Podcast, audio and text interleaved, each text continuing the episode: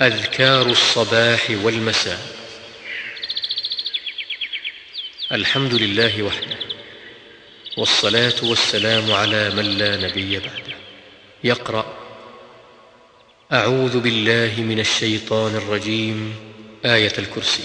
الله لا إله إلا هو الحي القيوم. لا تأخذه سنة ولا نوم. له ما في السماوات وما في الأرض.